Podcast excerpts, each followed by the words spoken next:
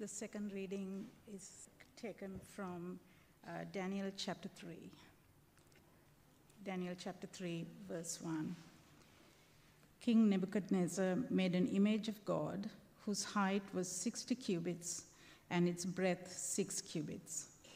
He set it up on the plain of Dura in the province of Babylon.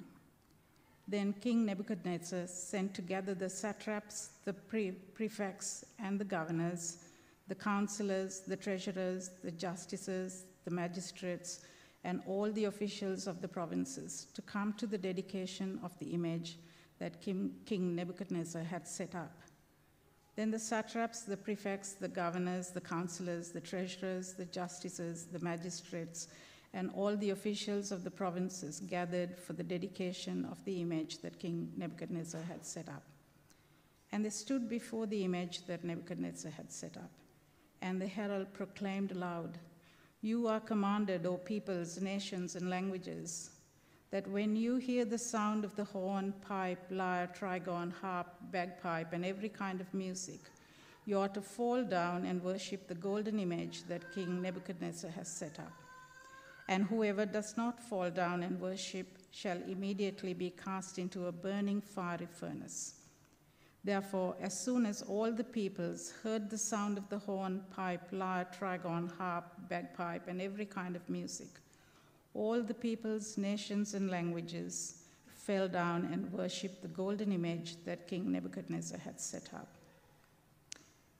Therefore, at that time, certain Chaldeans came forward and maliciously accused the Jews. They declared to King Nebuchadnezzar, O king, live forever. You, O king, have made a decree that every man who hears the sound of the horn, pipe, lyre, trigon, harp, bagpipe, and every kind of music shall fall down and worship the golden image. And whoever does not fall down and worship shall be cast into a burning fiery furnace. There are certain Jews whom you have appointed over the affairs of the province of Babylon Shadrach, Meshach, and Abednego. These men, O king, pay no attention to you. They do, not dis- they do not serve your gods or worship the golden image that you have set up. Then Nebuchadnezzar, in furious rage, commanded that Shadrach, Meshach, and Abednego be brought. So they brought these men before the king. Nebuchadnezzar answered and said to them, Is it true, O Shadrach, Meshach, and Abednego, that you do not serve my gods or worship the golden image that I have set up? Now, if you are ready when you hear the sound of the horn, pipe, lyre, trigon, harp, bagpipe, and every kind of music, to fall down and worship the image that I have made, well and good. But if you do not worship, you shall immediately be cast into a burning fiery furnace. And who is the God who will deliver you out of my hands? Shadrach, Meshach, and Abednego answered and said to the king, O Nebuchadnezzar, we have no need to answer you in this matter. If this be so, our God, whom we serve, is able to deliver us from the burning fiery furnace, and he will deliver us out of your hand, O king. But if not, be it known to you, O king, that we will not serve your gods or worship the golden image that you have set up. Then Nebuchadnezzar was filled with fury, and the expression of his face was changed against Shadrach, Meshach, and Abednego. He ordered the furnace heated seven times more than it was usually heated. And he ordered some of the mighty men of his army to bind Shadrach, Meshach, and Abednego and to cast them into the burning fiery furnace. Then these men were bound in their cloaks, their tunics, their hats, and their other garments, and they were thrown into the burning fiery furnace. Because the king's order was urgent and the furnace was overheated, the flame of the fire killed those men who took Shadrach, Meshach, and Abednego. And these three men, Shadrach, Meshach, and Abednego, fell bound into the burning fiery furnace. Then King Nebuchadnezzar was astonished and rose up in haste. He declared to his counselors, Did we not cast three men bound into the fire? They answered and said to the king, True, O king. He answered and said, But I see four men unbound, walking in the midst of the fire, and they are not hurt. And the appearance of the fourth is like a son of the gods. Then Nebuchadnezzar came near to the door of the burning fiery furnace. He declared, Shadrach, Meshach, and Abednego, servants of the Most High God, come out and come here. Then Shadrach, Meshach, and Abednego came out from the fire. And the satraps, the prefects, the governors, and the king's counselors gathered together and saw that the fire had not had any power over the bodies of those men. The hair of their heads was not singed, their cloaks were not harmed, and no smell of fire had come upon them. Nebuchadnezzar answered and said, Blessed be the God of Shadrach, Meshach, and Abednego, who has sent his angel and delivered his servants who trusted in him and set aside the king's command and yielded up their bodies rather than serve and worship any god except their own God. Therefore, I make a decree any people, nation, or language that speaks anything against the God of Shadrach, Meshach, and Abednego shall be torn limb from limb, and their houses laid in ruins, for there is no other God who is able to rescue in this way. Then the king promoted Shadrach, Meshach, and Abednego in the province of Babylon. This is the word of God.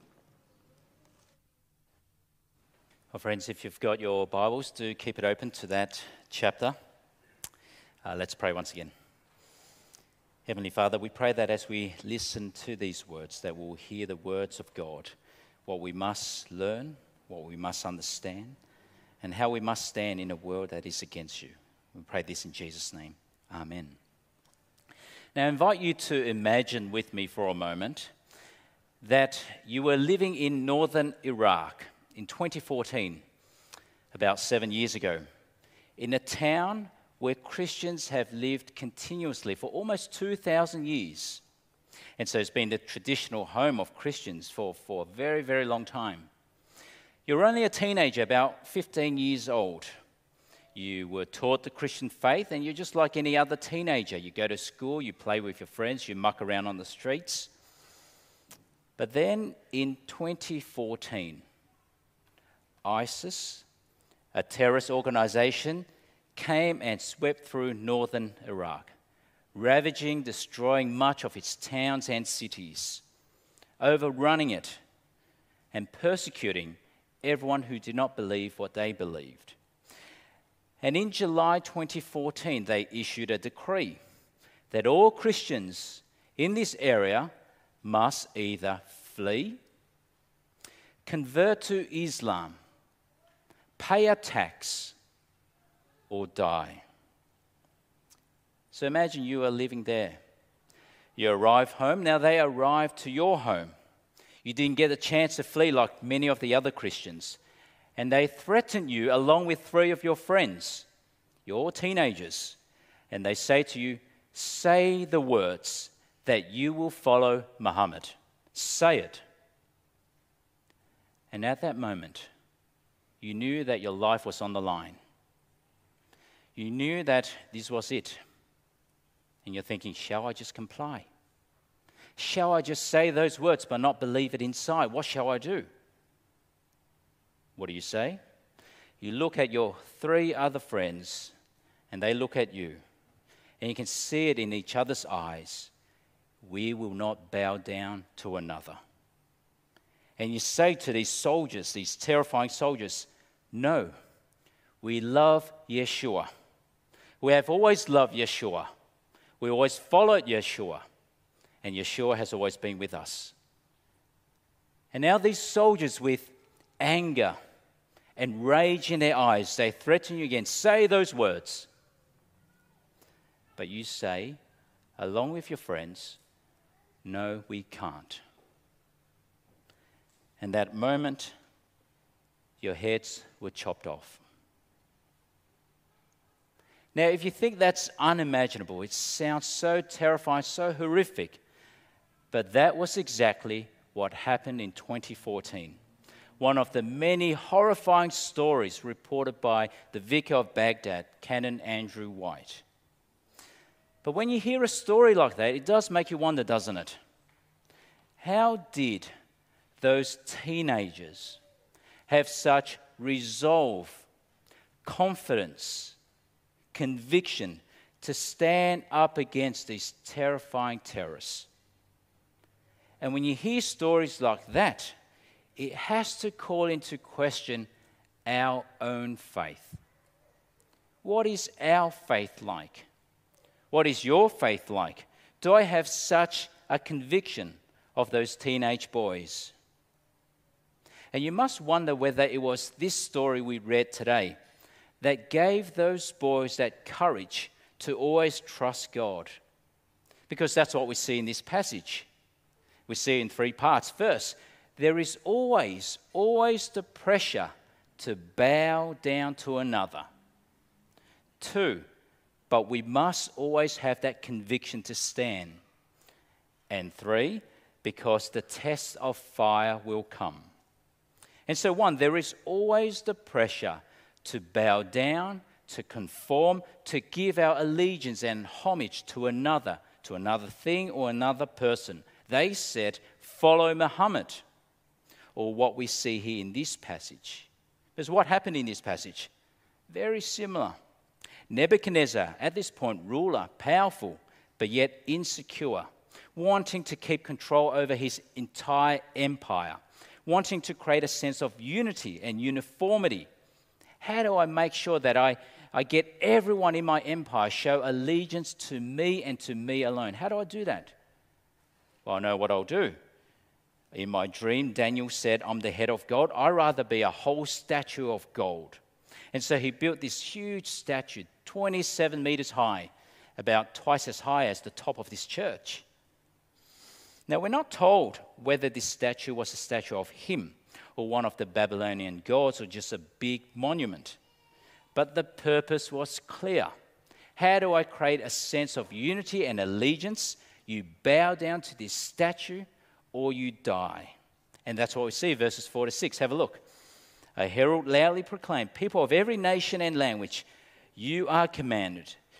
When you hear the sound of the horn, flute, zither, lyre, harp, drum, and every kind of music, you are to fall face down and worship the gold statue that King Nebuchadnezzar has set up. But whoever does not fall down and worship will immediately be thrown into the furnace of blazing fire. And so, what did the people do? Well, it's pretty obvious what they did. Perhaps for fear of their life, perhaps hurt mentality, we just did what everyone else did. It's the law of the land. We must do it. We're told to do it. Now, you can just see them doing it mindlessly. The music has started, the drums, the zither, the harps, and they just bowed down, just like being hypnotized. And so that's what we see. Verse 7 People of every nation, and language fell down and worshipped the gold statue that King Nebuchadnezzar has set up. Now, at this point, reading this story, we're meant to sense how absurd, how senseless, how ridiculous this whole thing was. Though this huge golden statue may have looked so impressive standing up above the city of Babylon, everyone there coming down, listening to the music, bowing down, they must be thinking, so we've done it. We've come, we've bowed down, but what happens now? What, what is this statue going to do? And your mate says, Well, I don't know, but we've done it. You see, we're meant to sense how absurd this whole thing was. Because just like any man made idol, it couldn't walk, it couldn't speak. And it should, in a sense, remind us of that story of the Philistine god Dagon, who was left prostrate in his own temple before the God of Israel, unable to lift himself up, needing people to carry him. But yet Nebuchadnezzar, thinking himself so wise, he said, You bow down to this thing. And so not only was the statue mindless and hopeless and lifeless, so were all those who worshipped it. But that's the pressure to bow. And we see that even today that pressure to bow to something or someone. It may not always be so blatantly obvious, often it is quite subtle, but the pressure to bow is there. You see, the story of Babylon was not just a story in history, but it is also a pattern of what we continue to see in the world today. Take, for example, the pressure to bow. This past week, the staff at the Australian National University, ANU, in Canberra, they've been given a book, a handbook on the Gender Institute, the Gender Institute Handbook. In this handbook, the staff at this university, they are asked to stop using the words mother and father. Have you heard of that? That's only very recent, this past week. Instead of saying mother, you are to say gestational parent. No more mothers, gestational parents. And fathers, not fathers, but non birthing parents. And you can't say you can feed your child mother's milk. You have to now say it's human milk or parent milk. Now, I don't know of any dads who could produce milk, do you? And you can't say breastfeeding, but it's chest feeding. Now, I wonder how many dads have tried that and succeeded. It's not a golden statue, it is subtle. But if you're working at ANU, will you bow down to that? And it's the brightest minds in our country who put together this handbook. What does that say? Or it could be in the corporate boardroom. You may not find a golden statue there, no idols, but the idols are there. It might be profit, profit, profit. What the work says, you do. The work says you do something, you do it. The work sends you somewhere, you go. The work says you give your allegiance first to the company, above your family, above your home, above your church, above your God. Not a golden statue. It's subtle. But will you bow? Or in the hospitals and amongst the medical professionals, you're told to put aside your faith. You can't mix up with your professional work as a doctor. You can't call an unborn child an unborn child. You're not allowed to believe that life begins at conception. Instead, Call it whatever else you may just to dehumanize it a fetus, a cluster of cells, but not a baby. Just so that the world can justify doing what we want with the child and we'll name it pro choice. Not a golden statue, subtle, but will you bow down to that? You see, the pressure to bow is enormous, not only back in the time of Babylon, but even today. But the pressure to bow never really works. You see, you might get someone to bow down physically. They might do it willingly or begrudgingly, bend a knee. But you can't change the heart that way. But there will always be some who will have the conviction to stand, to not bend a knee, to not compromise, to not conform. And that's what we see in this story. You see, King Nebuchadnezzar, with all his vast powers, made it as clear as possible. Chapter 1, he tried to win them over, gave them the best of foods, everything, the best education. By chapter 3, their faith was under attack. And now you have some of these Chaldeans, perhaps envious of the high positions Nebuchadnezzar granted these three. They came to the king, perhaps patronizingly. Verse 9, May the king live forever. And then verse 12, there are some Jews you have appointed to manage the province of Babylon Shadrach, Meshach, and Abednego. These men have ignored you, the king. They do not serve your gods or worship the gold statue you have set up. And so they're saying to the king, if anyone is meant to give you full loyalty, full allegiance, it is those you have given power and honor to. But these three, they're undermining your power, and you cannot leave that alone. Now, what did Nebuchadnezzar not understand about the human heart? Well, what he did not understand is that you cannot enforce belief. You cannot force faith upon someone else. You might get someone to physically bend a knee, but the heart remains unchanged. And that is really why, even in the world today, religious states just do not work. ISIS, the Islamic State, it just will not work. Even if those four bow the knee to Muhammad, you cannot change their heart. And that is also why when Christians try to enforce belief, it just will not work. A Christian state will not work. We can persuade not in force. And that's why the Apostle Paul in 2 Corinthians 5, he said, We know the fear of the Lord, and therefore we try to persuade. But what did Nebuchadnezzar also not know, but should have known? Well, if he remembered his dream, what he confessed after Daniel interpreted his dream, that the God of Daniel is the God of gods, he should have remembered and realized there is a higher power than him. But yet, he, in his pride, furious at these three guys, highlights his insecurity, verse 15. If you don't worship it, you will immediately be thrown into a furnace of blazing fire. And who is the God who can rescue you from my power? Do you see how pr- proud that is? What he said there? What type of God has more power than me? And so, how did Shadrach, Meshach, and Abednego respond? Well, they had the conviction to stand. The same conviction they had years ago when it was just about food, not crossing the line. It is that same conviction. Now they will not bow. And you just have to love what they said here. They stood firm, defiant, and resolute. Look at verses 16 and 17. Nebuchadnezzar, not even king, Nebuchadnezzar, we don't need to give you an answer to this question. If the God we serve exists, then he can rescue us from the furnace of blazing fire, and he can rescue us from the power of you, the king.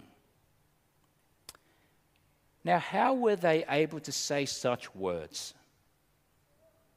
How did they have that fortitude? Now, you are unable to say such words unless you have the conviction to know where you stand. The conviction was formed not at that very moment, but well beforehand, from their Bible study, from what they learned from their parents. Just like in our baptism today, the task of parents is to raise their children up in the instructions of the Lord. It is why we are what we call a Bible church. It is because we want our convictions to be shaped by what God says and always by what God says and not what the world says. And unless that happens, unless I know what I believe and know where I stand, when we find ourselves not only being forced to bow down to some statue or whatever it is, or bow down to some waves or currents of whatever our world believes, unless that happens, we will not have the backbone or the conviction to stand. You see, it is always our theology that drives our practice. Because in a moment of pressure, unless we have our theology right, our theology, our understanding of God right, do you know what will re- win the day? What will win the day will be pragmatics. Isn't it far more pragmatic, even as we think about this? Isn't it far more pragmatic often in life to just stay silent as Christians in the office, in the classroom, to not be seen? As the Christian person is far more pragmatic, far more pragmatic for your relationships. It, it may be uh, something that will affect your social standing, so far more pragmatic to just stay silent. But that is to be driven by pragmatics and not our theology. And so you can imagine how easy it was for Shadrach, Meshach, and Abednego to justify any number of reasons for a more pragmatic outcome they could have justified by saying, maybe we'll just go with it. The whole empire, they've bowed down. We're not in our home. It just makes sense, and it's the law of the land. Maybe we just go with it. Or they could have justified by saying, well, what good is it for us if we die now? We've been placed by God in positions of, of importance, of power, of honor. We can do so much more for the kingdom of God if we stayed alive so we should just bow. Or they could have justified by saying, well, we know this golden statue is not a real God anyway, so it doesn't really matter if we bow on the outside, but on the inside we stand. They could have justified it that way. But here we have men who were not driven by pragmatics, but by theology. We know the power of God. Nebuchadnezzar is no match for our God, and we will not bow down both on the outside nor on the inside. And our conviction is we stand. And we'll really see who's the sovereign ruler over all. Is it you, O king, or our God? You see, this is well before they get anywhere close to the fire. And in one sense, God has already rescued them spiritually, what God will also do physically in a moment. But their faith, it sounds so extraordinary, isn't it? You read these stories and you think, well, mine's just not like that. And I wonder how many of you feel that way. My faith is just not like that. But what you have to hear is that we share the same faith in the same God. It wasn't so much the strength of their faith, but the strength of the one they had faith in. It wasn't so much the strength of their faith, but the strength of the one they believed in. But now look at how wholesome, how certain their faith was. They knew that God could rescue them, but their faith was big enough to recognize that God did not have to recognize uh, to rescue them to be their God still. God was still their God, and they will not bow. And perhaps there in their response, they show a hint that they believe in the resurrection life. Even if God allowed us to die, we believe that one day we'll be raised again. And I do wonder whether it was verse 18 that was on the minds of those Iraqi boys just before they were beheaded. We love Yeshua. I'm sure God can rescue us, but if not, we will not bow down to another. And so, verse 18, have a look. But even if he does not rescue us, we want you as king to know that we will not serve your gods or worship the gold statue you set up. So, why were they able to say such a thing? Well, they trusted that God's purposes will always be best, even if they were not rescued. Their faith was not conditional. I'll believe in God if He does this and that for me. I mean, that's the flavor of many, isn't it? I'll only believe in God if He does this and that for me. But their faith was not conditional. Even if I die, God is still my God. And so there's always the pressure to bow, but there must be the conviction to stand. And now, finally, the test of fire. Nebuchadnezzar gets this furnace heated up seven times hotter gets the stronger soldiers to tie them up, and in this twist of irony, it was those soldiers who were burnt and toasted. But then, to the great surprise of King Nebuchadnezzar, look at verse 24. Didn't we throw three men bound into the fire? Yes, of course, Your Majesty. Look, I see four men not tied walking around in the fire unharmed, and the fourth looks like a son of the gods. Now, again, to prevent us from missing the point, not seeing the forest for the trees, the point here is not trying to work out who this fourth man is. Was it an angel? Some scholars have even suggested it was the pre incarnate Christ. But again, that is to miss the point.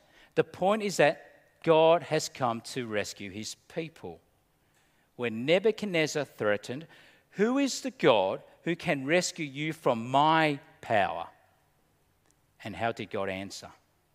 It is me. It is me. You have no power. Your fires did not even touch their clothes, did not even burn a strand of their hair. And so Nebuchadnezzar, at the very end, was once again put in his place. And he confesses, There is no God like this God. And so these men stood the test of fire. And so, in a story like this, the story of the Iraqi boys, it has to, at the very least, call into question our faith, your faith. Will you be able to stand even as you see the fiery furnace blazing? You see, what we need to remember from this story is that fire cannot destroy faith it refines it. Fire cannot destroy faith, it refines it. You see, this story could have ended very differently if they, for fear of the fire, consented, compromised, and bowed down. there will be no faith to show for. No backbone, no conviction, no nothing. But yet, how will they live with themselves? But here in this story, facing the fire, only refined their faith. Facing the fire allowed them to apply their theology. Do I really believe this? Do I really believe God? Yes, I do. And perhaps there is there a lesson for the church today. Could it be, and I want you to reflect on this, could it be that that might be even the way God will refine his church today? Not when times are easy, when persecution is sparse, but when the furnace is burning. Now, this may be hard for us to understand living here in Australia, especially as we compare our lives to the lives of those Iraqi boys, to the lives of Christians in, in North Korea, in China, in many parts of Africa. But increasingly, I think we will see it more and more. We see it already uh, around the Western world. The family unit designed by God as good father, mother, children, the building blocks of society, is being dismantled. We see it more and more as much of human depravity. What happens to it now? It gets normalized from Hollywood, from Netflix, from what is seen, from what is advertised, but not only normalized, but legitimized. And we see morality well, there's no more morality. We just redefine words to whatever we want. And as we face that, the world in which we live, you have to ask yourself do you have the conviction to stand? And perhaps to prepare us as we learn from our brothers and sisters in places where they are persecuted, where their life is on the line. A Nigerian pastor said to Open Doors, a mission organization, he said, They burnt down churches, they raided people's homes, they killed people. According to what I've seen, they are out to destroy us Christians. But we do not pray that God will take away the hardship, but that God would give us the grace to be able to stand. And as the church faces the furnace, will we stand? as you see the freedoms of Christians taken away, as you see words that were once okay but now censored and you're not allowed to use, as you see prayers criminalized, as you see Christians dragged to court and thrown into prison because of their faith, what do we pray? Do we pray that God will take away all this hardship and persecution? Or do we pray like our Nigerian brothers and sisters. Not that God will take away the hardship, but that God should give us the grace to be able to stand. And so, will you bow or will you stand? I mean, as I reflected on that story again this past week about those four boys from Iraq, I asked myself, would I do the same if I was in that position? And I also asked myself, would I want my kids to do the same and be beheaded? What would you do? Would you be able to stand and say like them, I love Yeshua?